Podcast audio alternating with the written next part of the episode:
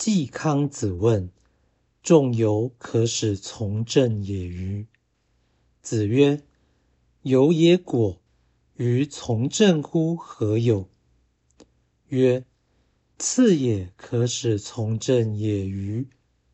曰：“次也达，于从政乎何有？”曰：“求也可使从政也与？”曰：“求也易。”于从政乎何有？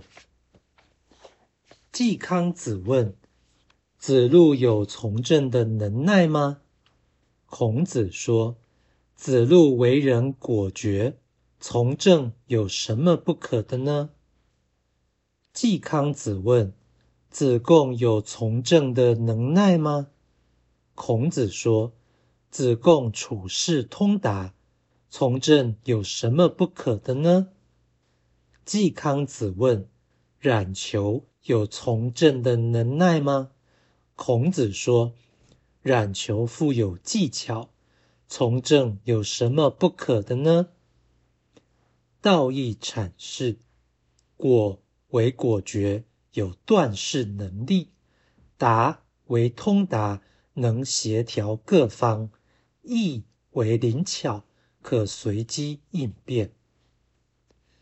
本文的意旨不是孔子对于门生的能力深具信心，而是孔子对于从政所需的条件不多要求，所以三次说“于从政乎何有”。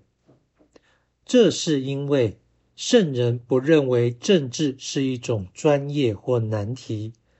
虽然从政者确实应该具备某种特长或优点，在理想上，孔子也主张圣人主政，但在现实上，孔子深觉政治有待改善的余地极多，因此，稍有才学者均可从政而改良现状。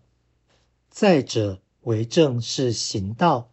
政治处处皆在，而真理通贯一切。